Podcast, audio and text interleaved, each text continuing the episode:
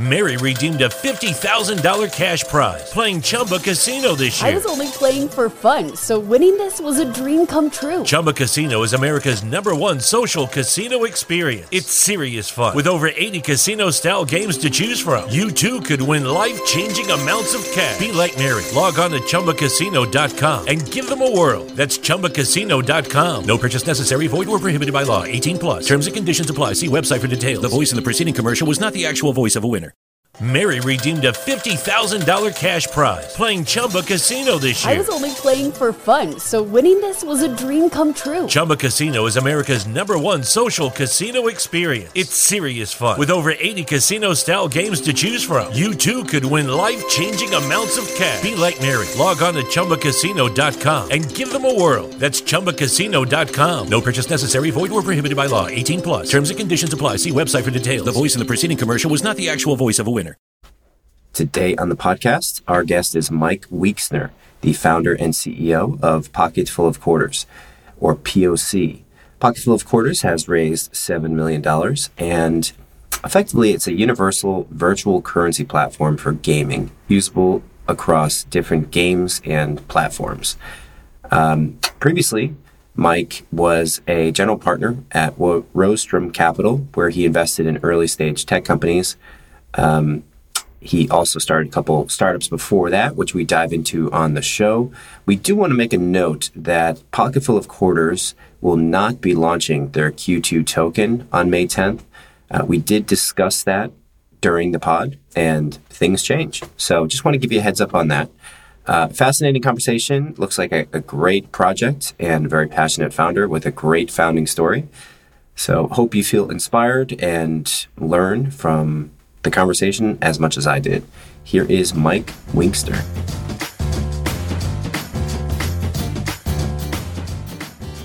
All right. I have uh, Mike Weiksner on. Mike, I'm excited to chat with you, learn more what you're working on. You, uh, you've built, have been building Pocketful of Quarters or POQ since 2018, I believe. Um, when you started the project or the company, what was the initial impetus? What was the problem you were initially trying to solve in the world? Well, it's uh, it's kind of a crazy thing. So, I actually we started in 2017.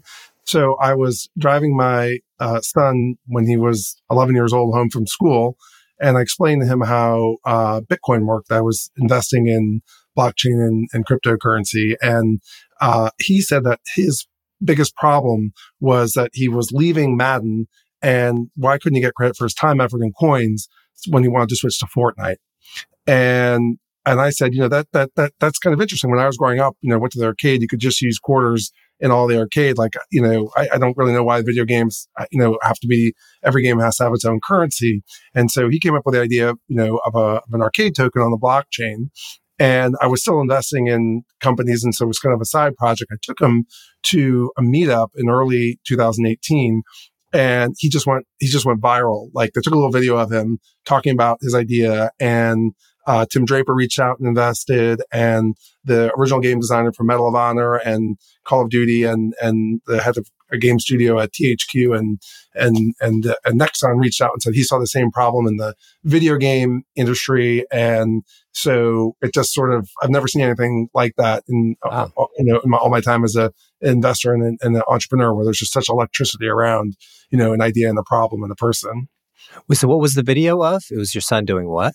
oh, they were just interviewing him and asking him like, like there was a meetup and they just were interviewing people there. Like, why'd you come to the meetup? And, you know, he's like, well, I got this idea. And, and, and they're like, wow, that's, that, that's kind of, that's kind of, uh, cool. He, and they was on, you know, they got invited on morning TV shows and, and, you know, he's just a natural. You know, he would say, explain it to me like I'm five years old. And he was, you know, 11 going on 12 and he could, he could tell everybody everything about cryptocurrency and my project. And so, you know, he's, he would ended up being like a keynote speaker with, uh, Joe Lubin and, um, and, and, uh, uh and, and, others, you know, in, in, in, the crypto circuit. And, uh, yeah, no, it's, it's a, wow.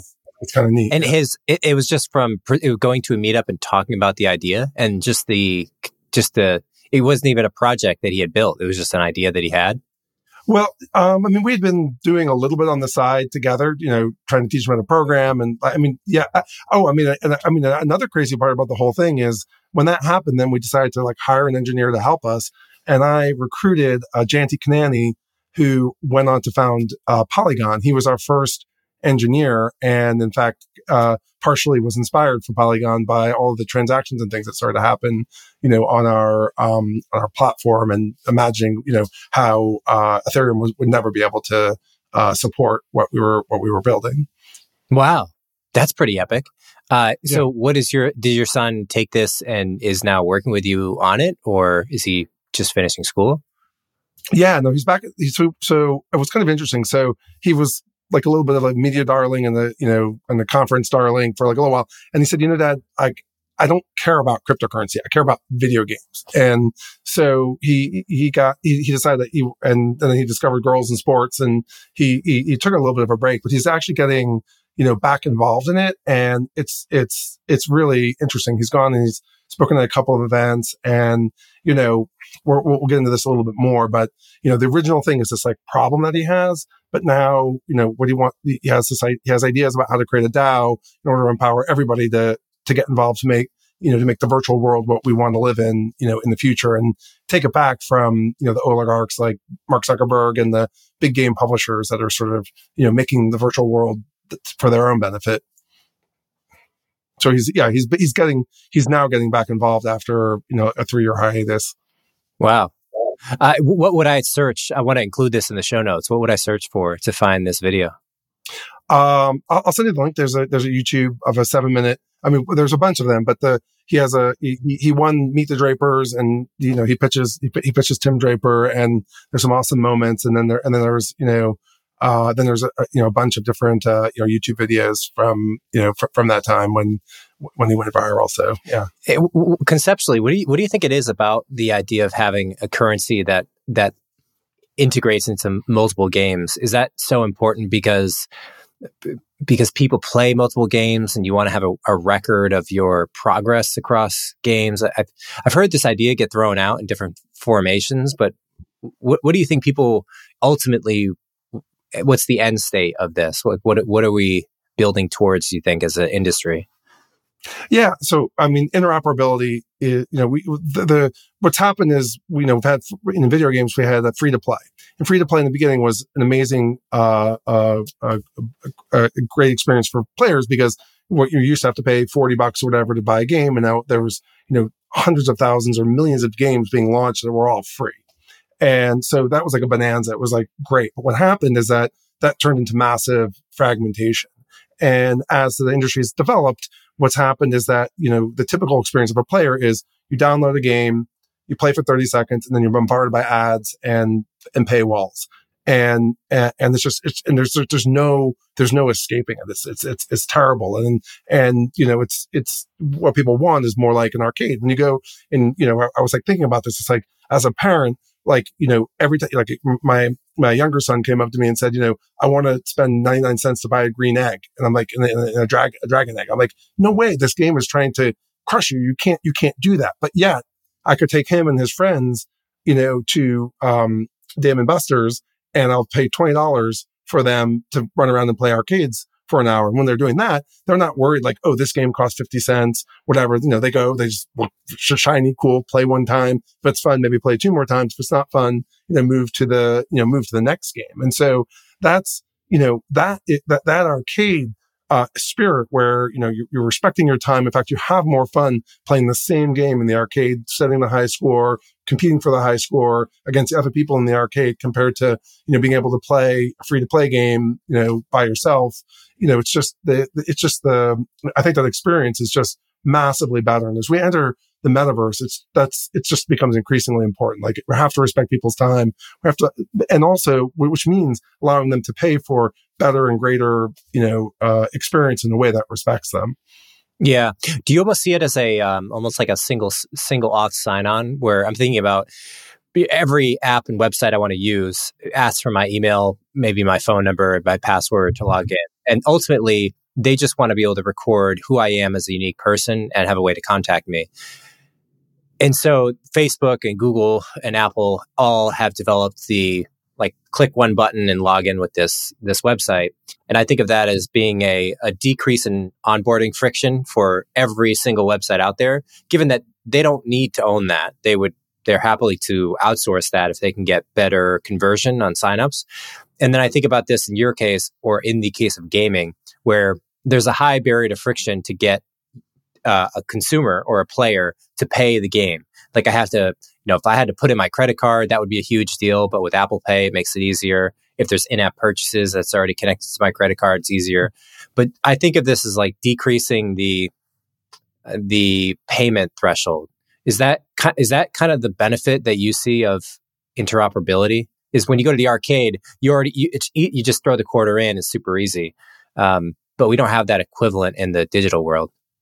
Yeah, exactly. It's micropayments, right? That's that's and and it is about, and say it even goes beyond that. So um, that's the beginning of it. The beginning of it is that um, you know it's reducing this friction, uh, you know that you're that, that you're talking about, but there there's two additional extensions beyond all of the things the benefits that you said the um the second extension the first extension is that um that um the the the, the, the um it's different than cash games. Like all video games have a micropayment layer. Like even when you think back to the day, like Pac-Man, like you didn't really pay a quarter to play a game. You put a quarter in and you got a credit. If you put in four quarters, you got six credits. So they were breaking the notion of, of like, like direct cash. And then at the end of the game, if you lose, they do a random little flipper. And if you match your last digit, you get a free credit.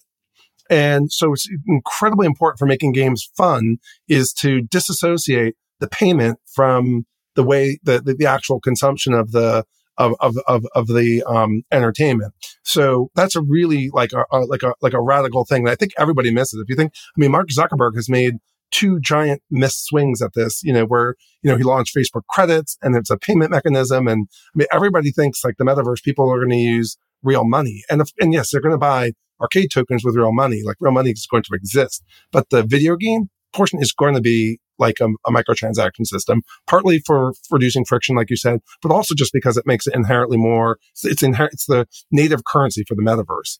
Um, and then the second part about this native currency of the metaverse is the uh, the other thing about the metaverse is it's going to be social. And so one of the big problems in games today is people want to play multiplayer games. If I invite you to the game and they all have different currencies, I'm effectively schlocking this game and making you buy $20 worth of currency in this game to play with me. And that, that's a big barrier. People don't want to do that. So what started off as a single player problem, you know, for my son is really a multiplayer problem. Now people are stuck in Fortnite. That, you know, if you carry the story forward, he loved Fortnite in the beginning, but now people are on Fortnite, but they're, it's really hard for like the, the beginning of Fortnite was like really magical because it wasn't just diehard players. It was like everybody was on Fortnite and it's really difficult to get that kind of experience uh, now because of the business models, you know, the way that they are, because you, it's so hard to sort of convince people to come and, and play another game because of the, because of the business model of, of video games today. Do you think that the, the business model of Web3, I'm picturing when you describe these new video games that are yet to be built and in progress of being built, they're utilizing the same core technology up front, but behind the scenes, they might have different payment integrations using crypto. I, I, interviewed one guy and he gave me an interesting perspective. He was deep into gaming and he said that, um, that these companies that build the games, uh, they don't, they don't have an incredible incentive to integrate cryptocurrency because their database is fast. It, it works really well. Uh, it's not getting hacked into.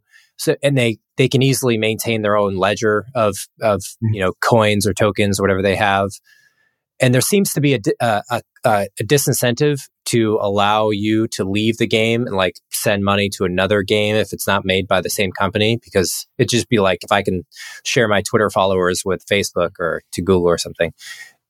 How do you do you see that as a major obstacle uh, even in the future with uh, business models and yeah, absolutely. And and look, that, that's that's that's the dinosaur view, and uh-huh. it has some basis in reality because this business model is serving video games relatively well today, but it's incredibly anti-player. Like the way you described it, it's like imagine you've got subscription businesses that are based on breakage. So like the best customers we have, you know, it's like a, a, gym. Like the best customers we have are people who subscribe and don't go, right? It's like the best customers we have are people who buy the currency and then they have to leave the game and, and abandon their stuff, right? Like, I mean, yeah, fine. If you can get away with it, it's, it's, it's a fine business.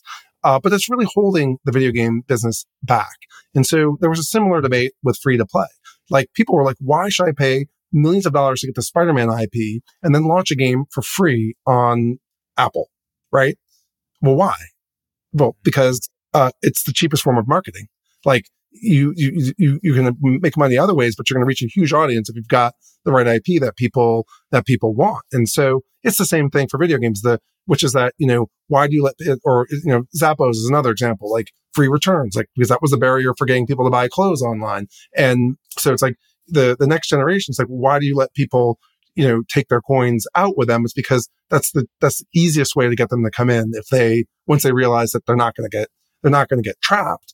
And ultimately, just like free to play, this, uh, um, getting over this hangup in the video game industry is going to make the industry orders of magnitude bigger than it is today, right? It's a $200 billion business, but the metaverse is going to be $10 trillion or more. Like it's, and, and, and, and so, and, and, and just like in free to play, like the console games and others that have the old models, they are still growing. They're just not really that relevant because three quarters of the market is free to play. So I think free to play and console games will continue to grow as they do, but this thing is just going to be a massive behemoth in the next five years that'll just dwarf, you know, everything else. And so there, there isn't like a comeuppance. It's not like disruptive, like, you know, EA is going to go out of business. It's just going to be irrelevant.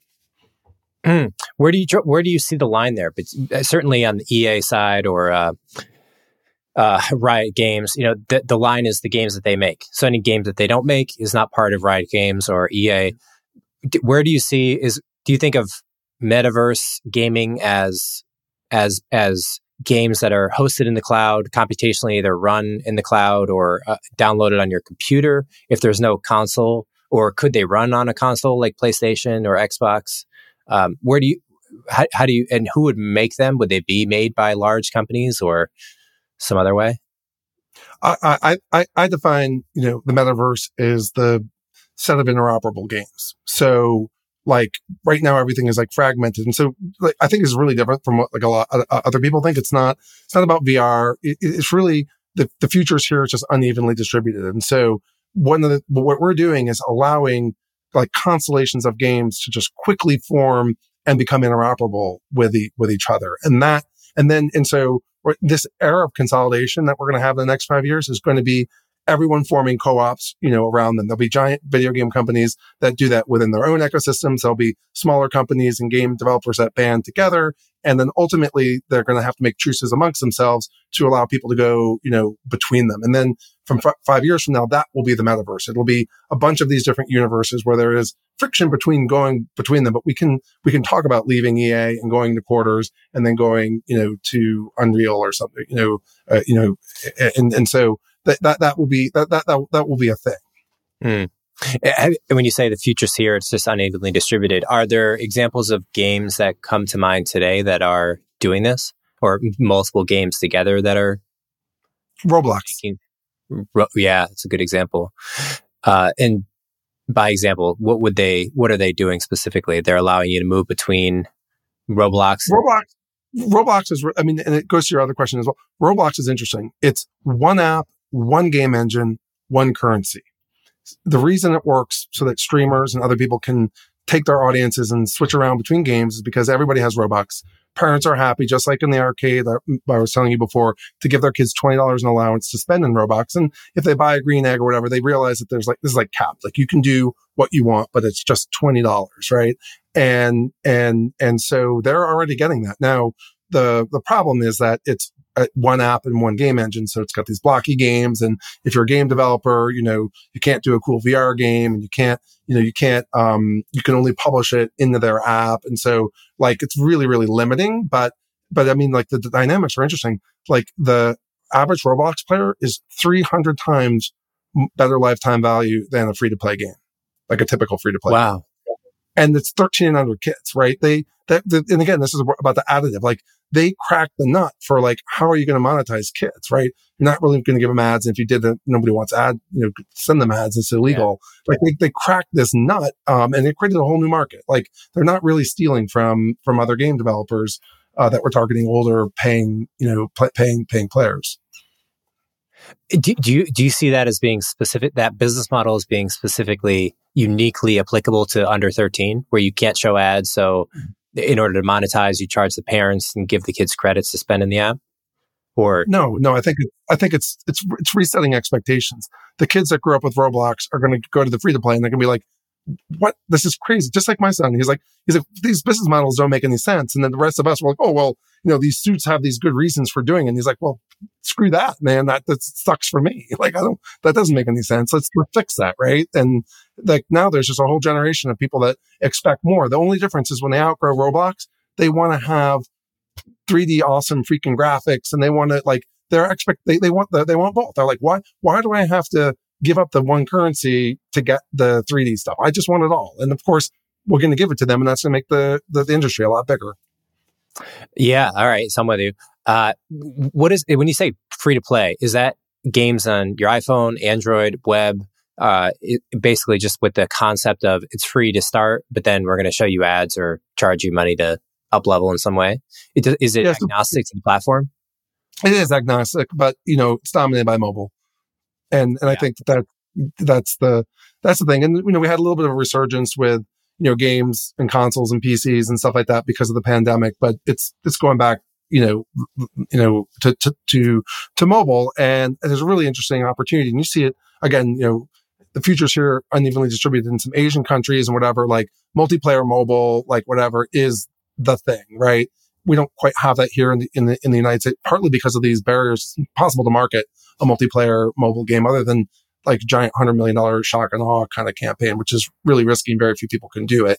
Um, but that, that, that is, that's one of the things that like quarters and these arcade to- interoperable uh, arcade tokens, it's to, it's to, it's to, I think that's one of the main things. Going to be multiplayer mobile games, even games that you only play for a little bit and then you give it up and you come back in nine months and you play a little bit more and just like you, you know, with mobile apps, like, you know, you just cycle through them. It's not, mm-hmm. not everything has to be Clash of Clans, which is like the exception that proves the rule. I mean, that's, yeah, you know, that, that, that, that that's an awesome, awesome game. And there are going to be lots of stuff like that.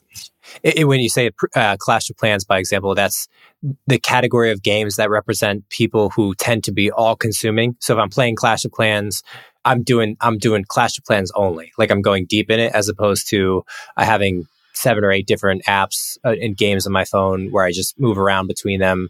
Is that? I think people playing. I think people playing Clash of Clans play multiple games. It's because it's multiplayer mobile. That's the. Oh, that's the thing. Okay. That's the part that I that I think is the most, you know, interesting part of it. Yeah, yeah. Um, so you guys have raised seven million, is that right? And in, in funding? Uh, we haven't we haven't we haven't disclosed how much Oh, uh, I just saw it on, online on Crunchbase. Uh, that's oh. where I got that from. oh no, I don't, I don't, where, I don't know where Crunchbase gets its gets its numbers. it's beyond me. I don't know, but have you guys eh, where, where where are you guys now in terms of team size? Uh, LinkedIn has you around twenty five people. Does that sound about right? Some yeah, we're a little bigger than that. Funding. Yeah. Uh, yeah, we, we're we're over thirty people. I, it's, it's kind of funny actually because my COO you know, runs the, the business side of stuff and he's hiring like crazy and we're hiring like crazy on the tech side. And so I don't think there is a single person who actually knows exactly how many people work at the company because like I was on a conference call, I'm like, oh wait, there's, there's like a new person I never, I never knew about on the, on the call. Yeah. No. So we're in, we're in a rapidly growing, um, growing phase. So, uh, the big, the big, th- uh, the big news on our front is that on May 10th, we're, we're launching, um, our cryptocurrency called, uh, uh, uh our the uh, the uh, our governance token called Q2. Um, so that that's a big that, that that's our big thing that's coming up. If you own crypto and leave it on the exchange where you bought it, like Coinbase, that is a mistake. We've heard the news lately exchanges closed, accounts frozen. We're learning the hard way that crypto on exchanges is not really in your control. So, what can you do about it? Well, you can get a crypto wallet and control the crypto yourself. And that's why today's show is sponsored by ZenGo. These guys realize that storing Bitcoin and storing crypto yourself can be difficult. It's risky to keep private keys. They realized this and said there's got to be a better way. So they created a crypto wallet that is fully recoverable. So say goodbye to lost Bitcoins. And the security of this wallet is incredible. It's a hacker's worst nightmare. They use a three factor authentication, including 3D biometrics, so no one can access your wallet except for you. And Zengo realizes that at different levels of the crypto journey, you have different needs. So they offer 27 support and have real people that are available to contact directly within the app. They have a bunch of different coins Bitcoin, Ethereum, Tezos, and more. And they have all sorts of NFTs available as well. So now, for the first time, you can keep your crypto safe with the same tools that the big guys have used for years. Download Zengo, that's Z E N G O, and use code ATC to get $20 back on your first purchase of $200 or more. That's $20 back for your first purchase of 200 or more. Use code ATC and check out Zengo. All right, Mr. Mike. Uh, pardon that brief interruption. So we were talking about where you guys are in a company, um, token launch. L- let me start with why build the token, and what do you hope the token will do for game developers and players? Yeah, absolutely. The um, the whole idea is that uh, we're going to live the rest the, the, majority of our attention in life is, is moving into the virtual world. And today it's controlled, you know, as I said, by a small number of oligarchs. And the purpose of having a token is to take back uh, the, our, our virtual future and give the control to players and creators. And, you know, the, so the, the, the, the token distribution goes to, to the people who are, are going to build that and then gives them the ability to, uh, to, to have a say in what investments, you know, they want to have to, you know, do they want some next version of a cool game they're playing? How does that compare to, you know, investing in you know, goggles, like, you know, which, which is what Mark Zuckerberg thinks that we want, uh, you know, that, that everyone gets to decide. And, you know, ultimately what that does is it makes the, um, this future come faster and, and, uh, larger and better than it otherwise would. So, I, you know, I think, uh, having, um, a, a, cryptocurrency launch is, is really essential, you know, at this, at, at this time, which, you know, cause this is happening fast and furious with lots of people, you know, uh, you know, with different ideas about how it should, how, how it should play out. And is your view that Pocketful of Quarters or POC token Q. will, POQ, Q2. Sorry, POQ. Um, POQ. I like that. We just POC, POQ. Would you, would that be the, um, would that be the currency that goes between other currencies in games? So if I have a, like you said, a credit system in a game or some way of tracking however the game wants to do that, would there then be like a conversion to POQ to, in order to port that over to a new game? Yeah. So it's, um, the arcade token you buy with stable tokens for a fixed price, flexible supply. So that's just like an arcade. It's like you can buy $100 or $1,000 worth of arcade tokens the money's in escrow. And then when you play games, the developers can exchange it and get the money out for providing the entertainment. But 15% of the sale of the token of quarters goes to buy and burn the Q2s. In other words, it's distributing the revenue to um, to, to the investors of the Q2 token. So it's, it's, it's so that it really is like a governance and governance and investment token so that you can participate in deciding what the future should be and then making good decisions. You'll participate financially and how big and, and how, how much revenue is distributed to, uh, to, to investors. Let me, let me break this down a little bit to make sure I understand this. So the launch will be bam, there's a million tokens. Do you think of it as an initial launch where there's airdrops and tokens are distributed to a number of different people? Uh, so that's that happens. Then there is a initial allocation for investors that have invested in POQ as a company. That would be like uh, your shares or investor shares. Mm-hmm. Is that is that right? The way to think about that? Yeah. So there's, just to be clear, there's two tokens. The Quarters token is launched and is being used by millions of people today. The new launch is for the Q2 token. And then uh, within the Q2 token, you know, you're right. We've got um, a Medium post that, you know, describes how the tokenomics and how we're going to, you know, distribute it to, um, you know, to streamers, players, game developers and, and investors. How did you, how did you make that decision on tokenomics? I'm always fascinated by founders and how you came up with the decisions you made. Was there was it a straightforward process when you sat down and thought about the different economics or incentive systems, or was there particularly difficult aspects of to- the tokenomic design that you found that just took a lot longer to research and come up with decisions? Yeah, I, it's been it's been a um, a very um, deliberate process to to come up with it. So you know we've we, we could have launched and, and really George and my COO, my son George and, and our COO Tim has been very frustrated by this because like in 2017, it seemed like a good time, you know, to launch a token, but we didn't have the answers to some of these questions then. Actually, the most important question was how can you do it in a regulatory compliant way? And so a lot of what's important about the ecosystem that we're creating is fun, safe and interoperable that we've been a leader in thinking through regulatory issues. And so on the, you know, we have the first and only no action letter from the SEC clearing our arcade token to be sold as a consumer product and not as a security. And that's, that's really, really important for getting the video game companies to adopt it. But we had to slow down because it's not clear when you launch a cryptocurrency, how can you do that in a, in a, in a, in a, in a safe and compliant way? And we have a patent pending technology for using SMS to, um, uh, to, to, allow people to prove what geography they live in. And unfortunately, that means we have to exclude U.S. Uh, per, uh, people from participating in the in the token launch. But we can. Oh.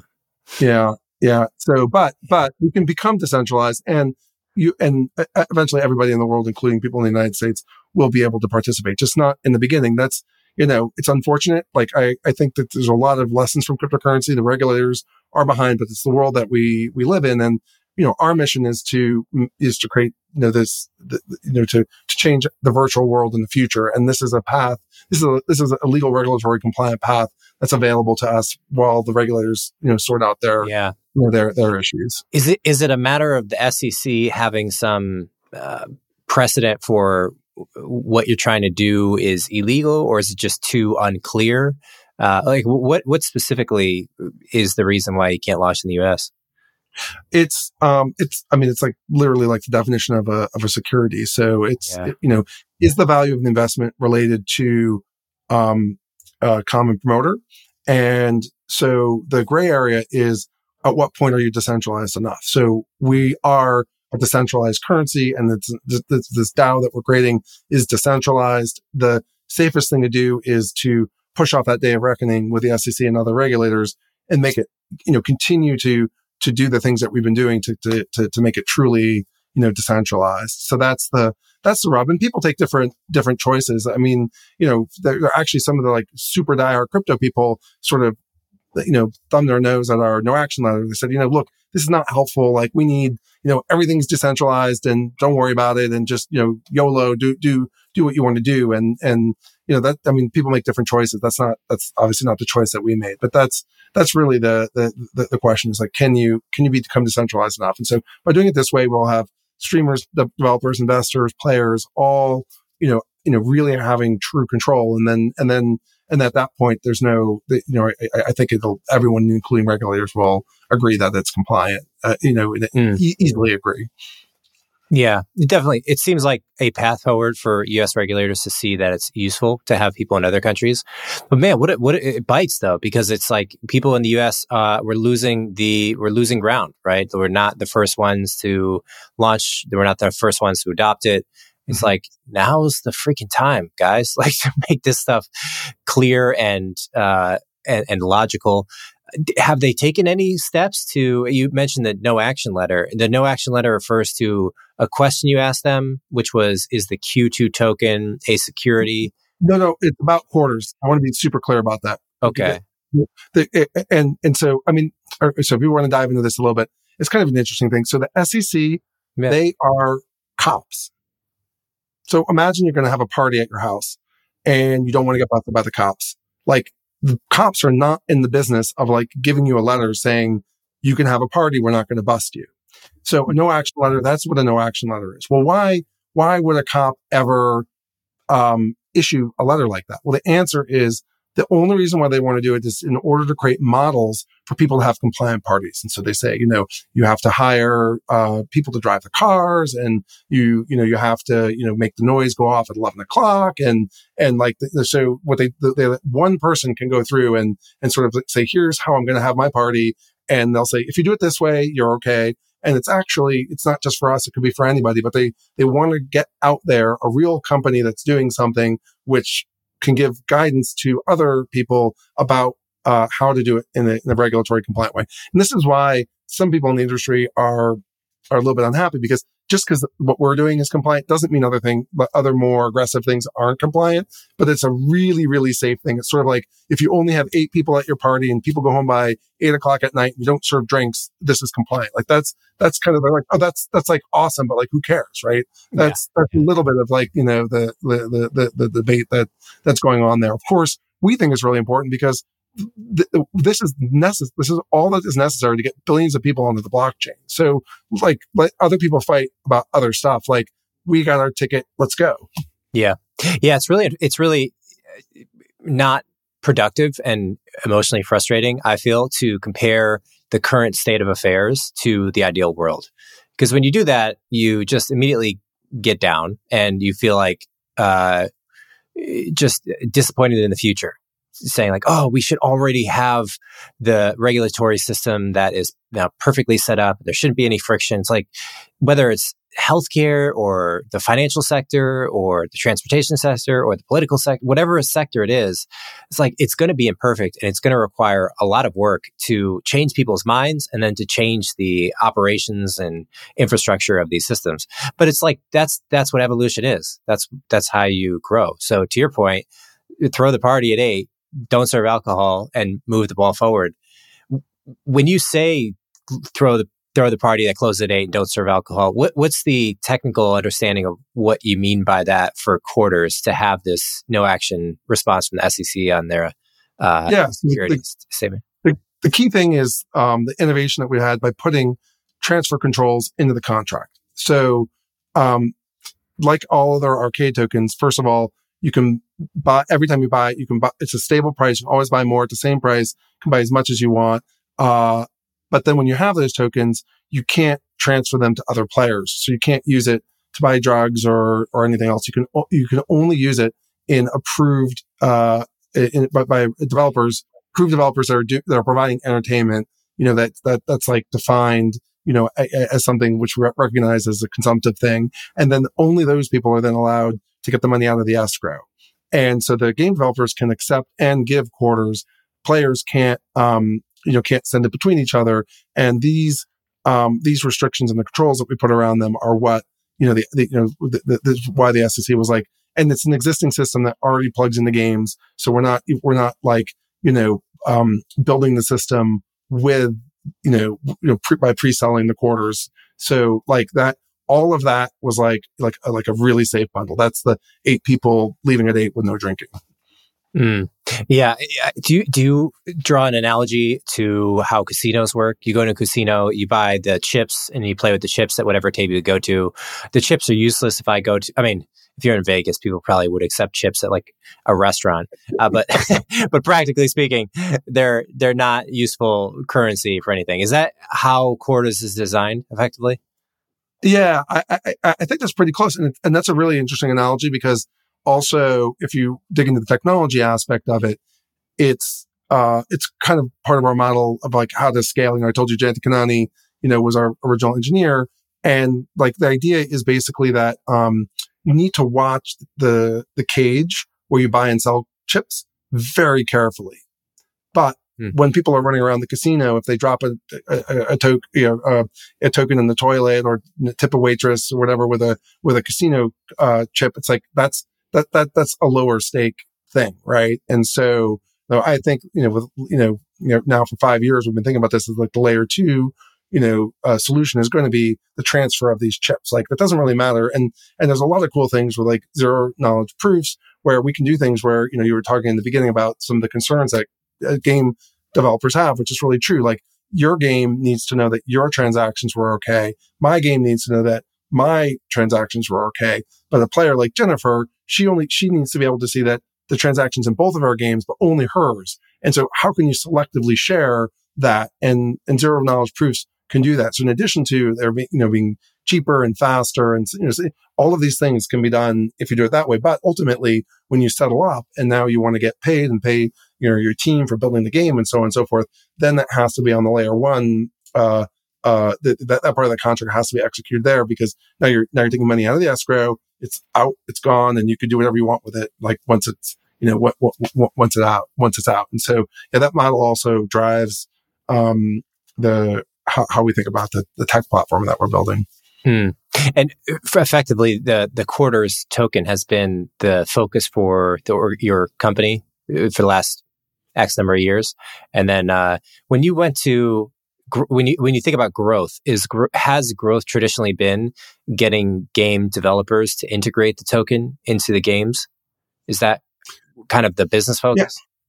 Yeah, so we started off actually by hosting third party tournaments, meaning that like you use quarters as like a ticket and then you can play competitive games and then it's also a prizing token. And that's great. We've become a, a community partner for Epic and Fortnite, um, and, and other games. And so, you know, and, and that's great because we're creating a marketplace between players and games. And so the game developers you know, the, like a classic marketplace, game developers want to be where the paying players are and the paying players want to be where the great games are, right? How do you get that jump started? And so, you know, today people want to play Fortnite. Tomorrow they're going to want to play something else, but we're attracting all of the, you know, the top Fortnite players in the world onto our, onto our platform by hosting the best tournaments. And then, and that's a, that's a much lower lift to become a community partner for, uh, Epic than it is to, um, have them replace V-Bucks with quarters, right? So, um, uh, so yeah, that, that, that's like the first step. And then the second step, and this is where the magic with the Roblox stuff starts happening. It's where we are today, where we're,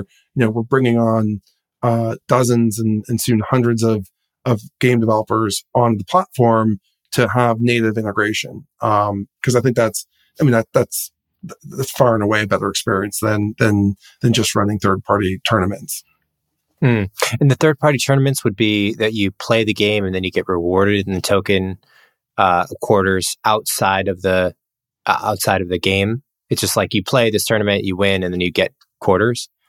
That's right. And then you can go to the prize store and you can get V Bucks uh, gift card, and you can go buy skin in the game. So we, it, the loop is almost there. The only thing you can't do is exchange skins and things for for quarters. There's no or or buy quarters in uh, in in in um, in Fortnite. But you can go you can go from quarters uh, to V Bucks, but you can't you know you can't go you can't return.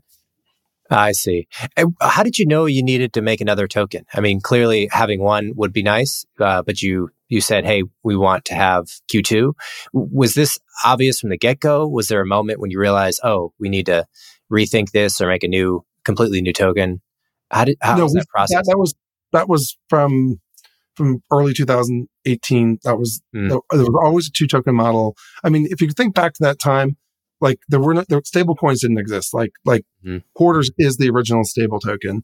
And so there has to, it, it, there has to be a cryptocurrency and the cryptocurrency, you know, as I was saying, you were asking about George, you know, the, the, the quarter solves his the immediate problem, but the Q2s is about solving the meta problem, like, you know, wrestling control overall, like not just a point so, you know, even an important point solution. So it's always been, you know, it's always been, you know, part of the, part of the idea. There's been, I would say there's been one major shift in that, which is we started off because we wanted to make this easy to understand. We would distribute the revenue, uh, the 15% was originally as royalties.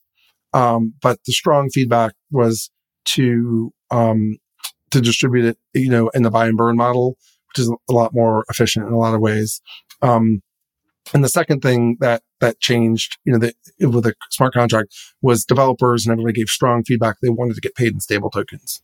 You know, they wanted to get like, like they wanted to understand how they get paid. And we had some complexities like in the way that we were paying out developers, um, that I, I maybe, maybe over time they're going to turn out, you know, to be necessary, but they, they, you know, they were getting in the way of, you know, adoption. So we basically, we simplified, we simplified that, uh, you know, more, it's more, it's more close to the Roblox model, except we're paying out, you know, more than, more than double what, what, what uh, Roblox pays out to, um, to developers. Hmm. Is that because Roblox takes a portion of it for their company proceeds or why, how do you have the extra margin to do that? Well, so I mean, the the the, the immediate answer is exactly what you're saying. Like Roblox keeps seventy percent. I mean, look, you're, you're we're both doing something similar, which is like we're marketing a token for an arcade. So we're collecting the players players and getting them to pay. Right? So that's huge value to the participants. uh, we're doing something very different than Roblox, which is they need to pay. They need the, the company, in addition to just wanting profits, they need to keep on investing and and maintaining the game engine that they have. Mm. So it's extraordinarily expensive to do that, and so that's what they're doing. Instead, what we do is we say, bring your own engine, pick whatever game engine you want, and so it creates a lot more variety in terms of where you can play and, and, and what kinds of games you can make. But we don't have that cost.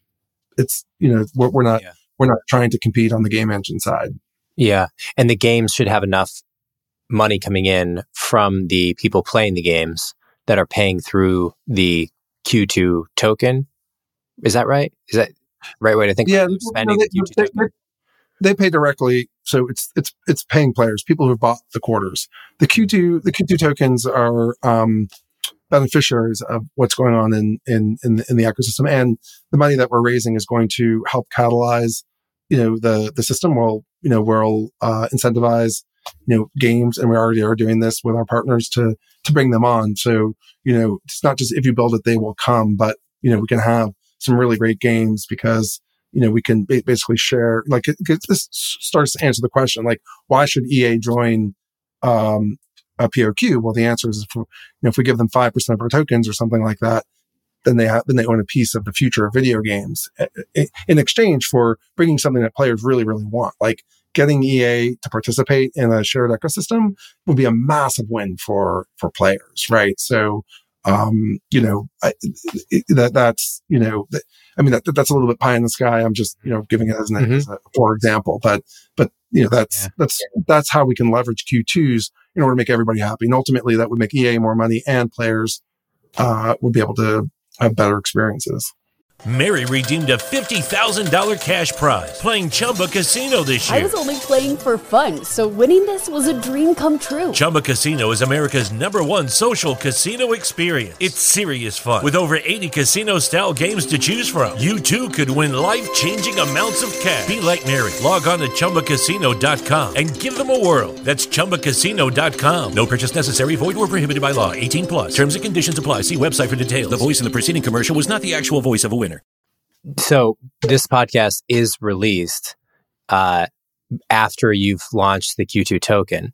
With that being said, is there any game companies that that are notable that are that are bought in to this? Would you call it a what would you call it? Like a token launch sale? So initial. It's not an ICO, right? Or or would it be? Would you consider an ICO? a token generating event, yeah a token generating event. Yeah. Um, yeah. Yeah. So, um, yeah, no, we, ha- we, uh, there's another announcement that I can't, I can't make, but yes, uh, uh, uh there's, stay tuned. we have, stay tuned. Stay, stay, stay tuned. That we, got, we, we have, we have some exciting news. Yeah. Sweet. Uh, so I'm, I, I think I wrapped my head around the quarters launch. Did you want to add something? No, no. I, I was going to say, and I did mention that we're, you know, we're community partners with Epic and we have over 100 games that are doing tournaments. And we also have, uh, you know, several dozen games that have, you know, smaller independent games that have, um, the token directly integrated.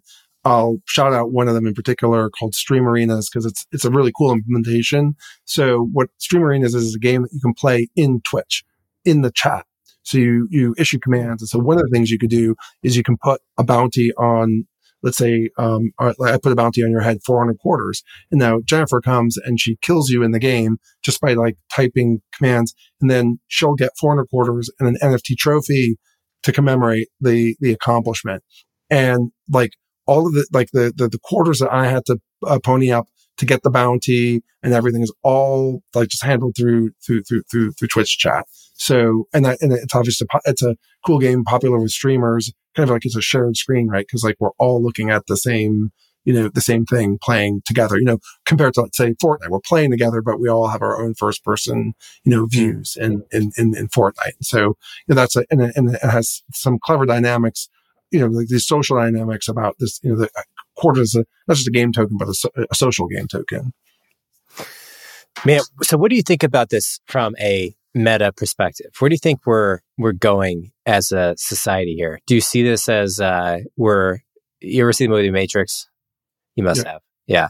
Yeah. Uh, do you see this as that by by analogy there, where we're, we're moving our conscious minds into a a space where there's there's always some you can be in different games, but there are different universes effectively where they have different rules of gravity and they look different and they have different objectives. Uh, they're they're designed entirely different. Do you see this as being what humans are destined to do in a sense? Like Ready Player One is we have the the outside world, which is kind of dilapidated and crumbling down, but inside these games, it's incredible, and this is where this is all we care about. Wait, how, how do you see it from a fifty thousand, hundred thousand foot level? Yeah, I, I, I look at um, there is a competition between screens and reality, and Yeah. screens are taking massive share. And I think we're only about twelve to eighteen months away from where the typical person on the globe spends more time in front of the screens than in the real world. That's a pretty interesting moment in in in history. Now, some of these fantasy things in terms of like the immersiveness of the experience and things like that, obviously that's not happening for a majority of people majority of the time in 12 months. It's cell phones, it's the computer screen, but mostly cell phones that that that are dominating, you know, uh, people's times. And so that's why people like are excited about AR first before VR because I mean, I would say that like playing Candy Crush in the back of the bus is is a little bit of actually an AR experience. I mean, you're in the real world, but you're mostly focused on what's happening, you know, in your in your game. Um, so I think you know, in in the in the five year time frame, that's like a little bit more like where it is now. You want to extrapolate, you know, a bit a bit a bit farther. I think that the virtual world is going to be orders of magnitude bigger than the real world, and but it's not going to. Um, it's really not in competition. It's all additive. So uh, you know, I, I use this example to be provocative. Like digital beer is going to be better than, and this I use it provocative because like it's really hard to imagine like what the what the hell does a digital beer even like mean, right? But if you get more utility out of this digital beer than a real beer, well, now what's interesting is that there's no cost to make or distribute the digital beer. So all of spending and consumption, however, is going to go to that digital beer. But the creation of that digital beer doesn't have any impact on how many real beers that we have. Like the real beer c- consumption is based on how how uh, how much it costs to make and distribute, you know, beer in the real world, which is very very costly. So I think that's like if you want to like extrapolate that, you know, across everything, it's like you know everybody's real world is going to continue to get better the way that it has. You know, it's just that most of what we care about is going to be in the virtual world. you do think that first part is true that every everybody's real world experience is going to continue to get better just as it has Yeah, I think so. I, I, I mean, I see no, I see no reason. Like you know, um, you know, the, you know, the, a lot of the examples, like, like to take travel or something like that. Like first thing that's going to happen is that everybody can go to Paris virtually, right? But I don't, I don't. Is that going to undermine people's desire to go to Paris? No, I think. You know, Mhm. you know, if anything, it's going to increase awareness. If more people are going to want to go to Paris, they're still going to be, const- you know, and so there'll be a marginal increase, but we still have to figure out how to, you know, get airplanes to be more efficient and less costly if we're going to want to have more people go visit Paris. So, and I, and I think that'll, you know, that, that, you know, that'll happen. So yeah, I, I, I think that, you know, the, like, remember that a lot of these science fictions are intentionally dystopia. If we let Mark Zuckerberg decide what's going to happen, it'd probably be like Ready Player One, right? One person controls everything and it's a disaster. Um, but we don't, we have a choice. We can do something different.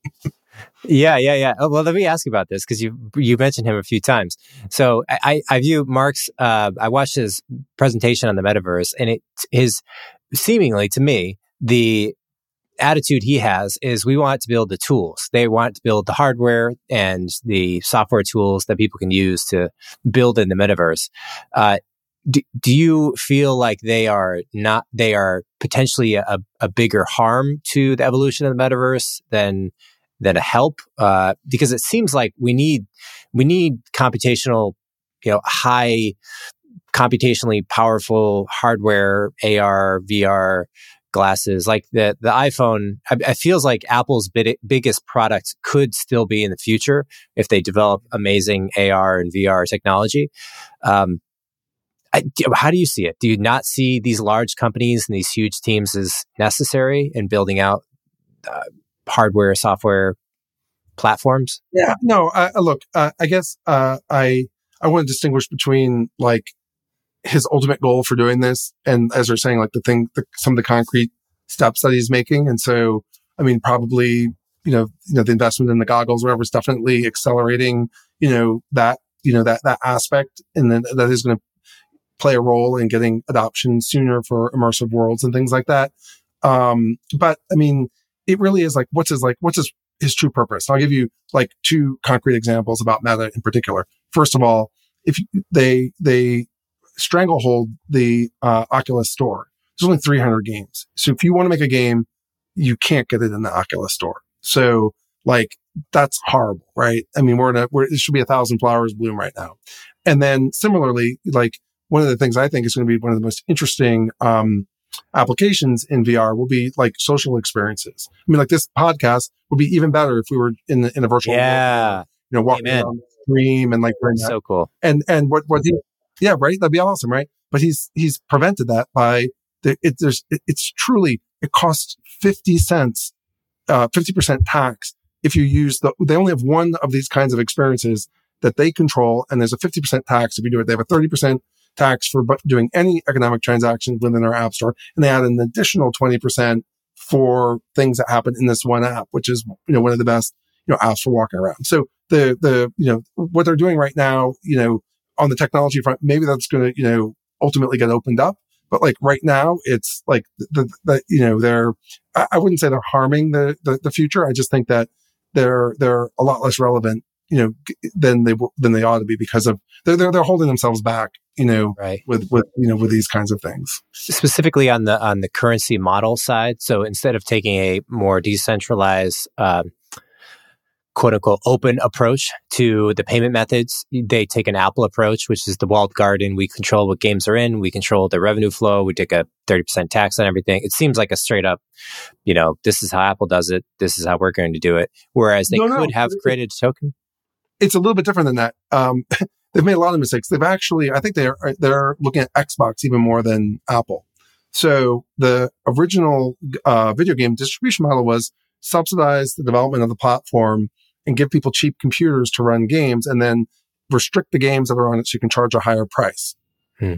That's how Xbox works and continues to work. And that's the model. so there are like two generations, like the, uh, that, that, you know, th- this, this is the Dick Cheney model, right? And, and then, and then, and then, um, you know, from the first administration, and then, and then, and the Dick Cheney from the, from, from the Bush is the free to play, right? And that's, uh, and that's, and, and they're not even doing, they're not even doing that because the reason that apps are free and the, it- it's partly because of their decision to make it a hundred bucks a year for developers to have an account and no cost for listing. And so there was a race to the bottom, you know, with, with apps. Now it's turned out that that's, you know, created a lot of creativity and there's an app for that and, you know, all that, all, all, all, all that stuff. So, you know, that, that's the next generation. But yeah, they've, they're, they're, they're, they're, they're not, and then, and then, you know, whether it's the cryptocurrency stuff that they've messed up or what we're talking about here, it's like, you know, they, they, they, they're, you know, they're, they're, I think they're just really looking at too much like, how, how, how, how is this going to be like, if this works, this is going to be like so awesome for us. And they're not thinking,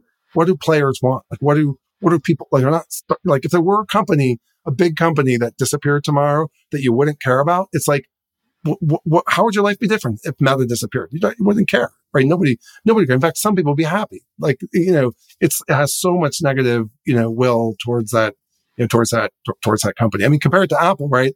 Like, you know, if you lose your, your iPhone, it's like, do not, do not pass go. Cancel all your meetings. Go to the, uh, go to the uh, Apple store and buy another phone. Like you, you, like literally, you, won't- you won't even go to the bathroom. You're going to go and get another phone, right? Um, really different than, than, uh, yeah. how people think about like Facebook and Instagram and, and so on. Yeah. Ins- well, Instagram, I'd say the impact to people is is tremendously varied. Because some people make a livelihood on Instagram and it's like where they spend all their time all day long. Mhm. Some people don't check it at all. Whereas almost everyone has a smartphone. And whether it's Android or Apple is you know one of the two or something else. Uh, but your point, yeah, still very valid. Um, I'm curious to ask more about you. So you also you run uh, Pocketful of Quarters, which I'm sure you think about all these questions all the time. You also are a partner at a VC firm, uh, Rostrum Capital. Is that right? How, how much? How do you split your time percentage wise? Oh, I'm, I'm basically 100% of Pocketful of Quarters. So what Rostrum, uh, you know, so I manage the, the existing portfolio. uh, which doesn't take that much time. But the, you know, the, that was investing in, uh, early, you know, was this, was raising a second fund to re- invest in blockchain technologies. And that all got put on sort of hold when, uh, when Pocketful Quarters took off. Hmm. And, and, when you before you jumped into that, you were were you doing that full time for years, uh, investing? Yeah, yeah, and yeah, and I was also um, a partner in a in a in a small hedge fund. Yeah, I'm, I'm curious to hear your story here because um, I, have done some investing. Uh, people ask me about the life on the other side of the table, investing in companies. Oftentimes, when people jump into becoming an investor, especially later in their career after they had successful companies, they tend to just do that for the rest of their career, build a fund, raise multiple funds within their their fund uh, or their firm. Did you feel like that was your trajectory at some point, and then just you became captivated by this concept, or had you been on the other side of the spectrum where you're looking to jump back in to start a company and this was the perfect opportunity?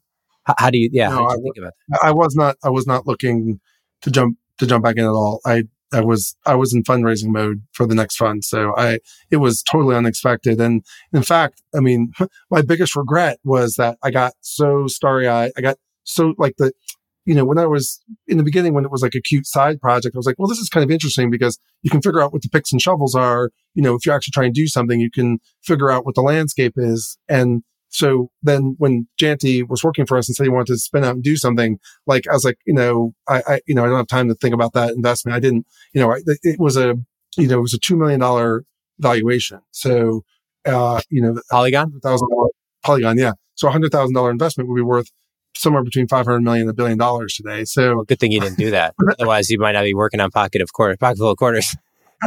maybe, maybe yes, maybe no. I don't know. You, you, can, you can throw all the wins up you want, right? Like there, there's, there's not, it's not an either or. So, but, but my point being that like, that like I, I, I got so blinded because of all of the positive response that like the original purpose of having a side project or helping with it, like totally, you know, pushed to the, to the way, to, to the wayside. And I think that, you know, generally, you know, I would say that, you know, entrepreneurship is the, is the worst thing you can do. And the only reason to do it is if you really, it's like you rule out all the other options. like you, mm.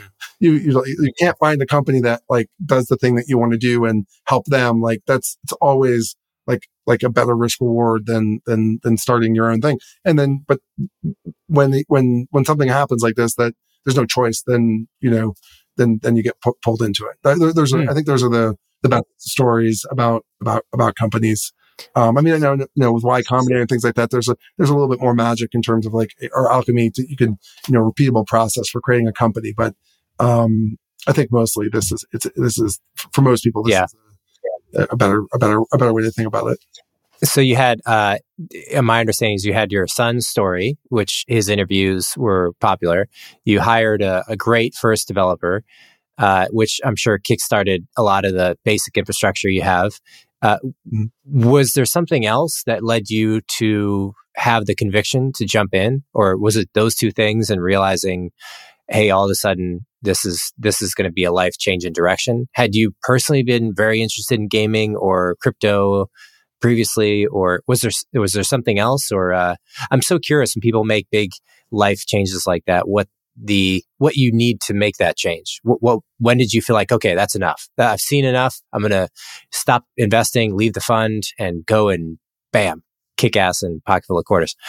Yeah, it was. I, I think it was the viral moment when when when yeah. because the thing is, I don't have a gaming background, although I did actually uh, program computer games in high school and college, and like thought I, I was never involved in the industry, but I you know I I, I actually like that even more than playing games when I was um, a kid. I created a, you know, from scratch with a friend. I created a, a like what, what we call like an Ultima online creator, you know, see, like a game, like a, a kit for people to make games with, you know, when I was in high school. So like I, I, I care about games, but eh, eh, but I don't know the game industry. And then when, when George did that and he had the player focus and then the game industry reached out, And then there was, I guess there was a couple of like moments, but the game industry reached out, it was really interesting because I have connections in the game industry and I took George to go meet some senior, you know, game executives. And when it was just the two of us going in, there was like the antibodies kicked in. You know, a lot of the things you're saying, it's like, ah, whatever, like stupid kid idea, you know, have a piece of candy on the way out. And I'm like, you know, it didn't, you know, it, it, but then when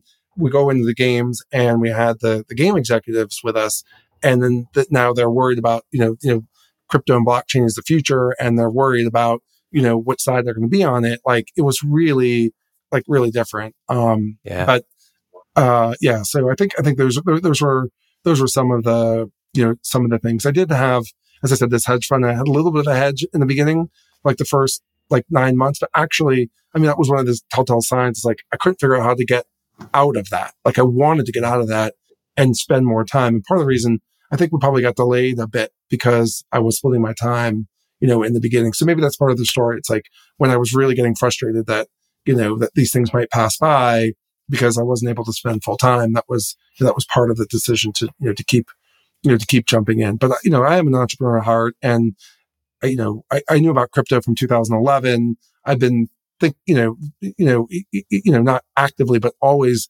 passively like I knew, I knew it was a future, but I didn't know exactly what to do. Investing was, it's kind of like a placeholder. Like I want to get involved. I want to figure out like, you know, to, how to, how to insert myself into this story that's, that's going. And then obviously creating a company with a real need is the best way to, you know, to, you know, to do that.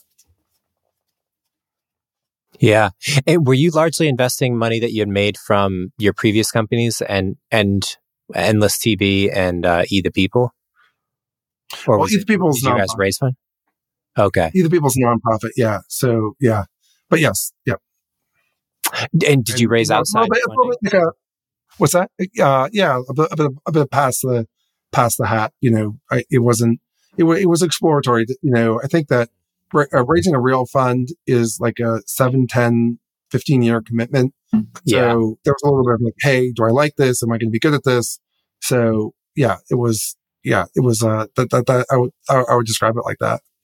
Yeah, I think raising a real fund, it's it's uh it's it's probably a bigger commitment than it is starting a company and raising money because you can't just it's it's it's actually ironically easier to shut a company down, return capital, or just shut down period than it is to shut down a VC firm and give back money in the firm, or you know, I guess you could give them the shares or something. Yeah. yeah, could do that, but man, it's uh, it's it seems like it's a uh, you know people I've seen that if I have friends who run firms and they you know I, I don't I, I can only name like a couple that have left or uh, shut down the firm entirely, but it just rarely really happens. They turn to zombies. Yeah, yeah, yeah. Anything else you want to throw out there? Are you actively writing or tweeting, or is there any uh, authors or people you want to shout out that have been influential to you through your learning experience? Um, that's a great question. Uh, I mean, I do tweet a bit. Um, so I'm at Weiks W E I K S. Um, you know, I, I like to think that I have a lot of insightful things that are there, but I'm not like, uh, you know, like a shit poster, you know, engage, so like, you know, I, I've, I, you know, I've got thousands of people that follow me, but not millions of, you know, people that, that, that, that, um, that follow me. And, uh, yeah, I mean, that's a, it's a, it's a great question. I guess, Maybe you can be more, more, more, more specific, I guess, in terms of, I mean, you're like asking like, what, what's my information diet? I mean, I guess the most interesting stuff I get comes from, you know, some private signal groups mm. that I'm in. Um, the people I follow on Twitter are really good too, but, you know, uh, um, uh, but, but that's, you know, I, I those, those are the main places that I get, that I get information. Is that, is that signal groups of friends of yours talking about the gaming crypto world specifically? Um, it's a, it's a mostly a crypto focused group. Um, mm. I don't know any, any good, look, the game, uh, crypto gaming is like essentially bullshit. So there's there's nobody who calls himself crypto game that I probably want to talk to. Hmm. Play to earn is not really game; it's another form of speculation. And so, you know, the people that are you know the people who are doing that are are are, are you know basically disingenuous, trying to make money fast, right? And that's not the kind of people I'm interested in. That I think there are there are a lot of people in crypto who are trying to build real things, and so that's that's like the kind of crypto group that that that I I join. Um, I'd love to be in you know more game industry stuff. I don't, I, you know, I, I basically rely on my, my, you know, my team's connections and, and conferences and things like that for, mm. you know, for my game, my game stuff. And, and, and, and, and frankly, that's, that's really one of the most fun parts of the job is that, you know, I've got dozens of calls with game developers every week, you know, opening their eyes to the possibilities of interoperability because the game developers are incredibly creative. And, you know, I had one, you know, the I, iDreamSky is a public company in China that wants to launch some games with our platform. And, you know, they said, you know, this is like, um, Angry Birds or, um, Fruit Ninja. These were simple games that, that utilize the new possibilities of the Apple API. And he's like, look at all these games that we could create just around your, your API that was never possible before. And I love that, that like sparking that kind of creativity is, you know, is, is, is, is, is, is really great. You know, it's not, and it's people come up with ideas that didn't exist before. Nobody is writing about them because they don't, they don't, they don't really exist yet. Yeah. Yeah. I love it, man. It feels like you're re- on the real frontier of uh, this. It's like uh, merging the world of gaming and crypto to make it much more interoperable. And you guys are on the tip of the spear of pushing pushing us forward. So, congrats on all the progress. Um, yeah, you. hope you guys keep crushing it. I really enjoyed talking to you, Mike. Um, and we'll include show notes for the video of your son and the white paper and anything else you send over. So all right. Thank I'll you. Let you run, man. Thank you, sir. Um, pleasure. Thank you. Thank you for listening to Around the Coin. If you enjoyed the show today, consider giving us a quick review wherever you listen to podcasts. Tweet about it or text it to a friend. We really appreciate all the support in growing that we can.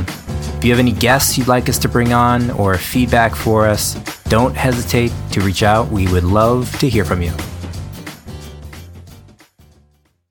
Listen, there's a reason the ultra wealthy have been investing in fine wine for centuries. Historically stable returns and a lack of volatility make it stand out compared to traditional assets, especially during a downturn. But now you can invest alongside with them with Vint. Vint is an SEC qualified investment platform that offers shares of the most sought after wines in the world. So join the thousands of investors diversifying with fine wine and spirits. Learn more at vint.co. For full investment disclosure information and more, visit vint AT&T.co. Mary redeemed a $50,000 cash prize playing Chumba Casino this year. I was only playing for fun, so winning this was a dream come true. Chumba Casino is America's number one social casino experience. It's serious fun. With over 80 casino style games to choose from, you too could win life changing amounts of cash. Be like Mary. Log on to ChumbaCasino.com and give them a whirl. That's ChumbaCasino.com. No purchase necessary, void, or prohibited by law. 18 plus. Terms and conditions apply. See website for details. The voice in the preceding commercial was not the actual voice of a winner.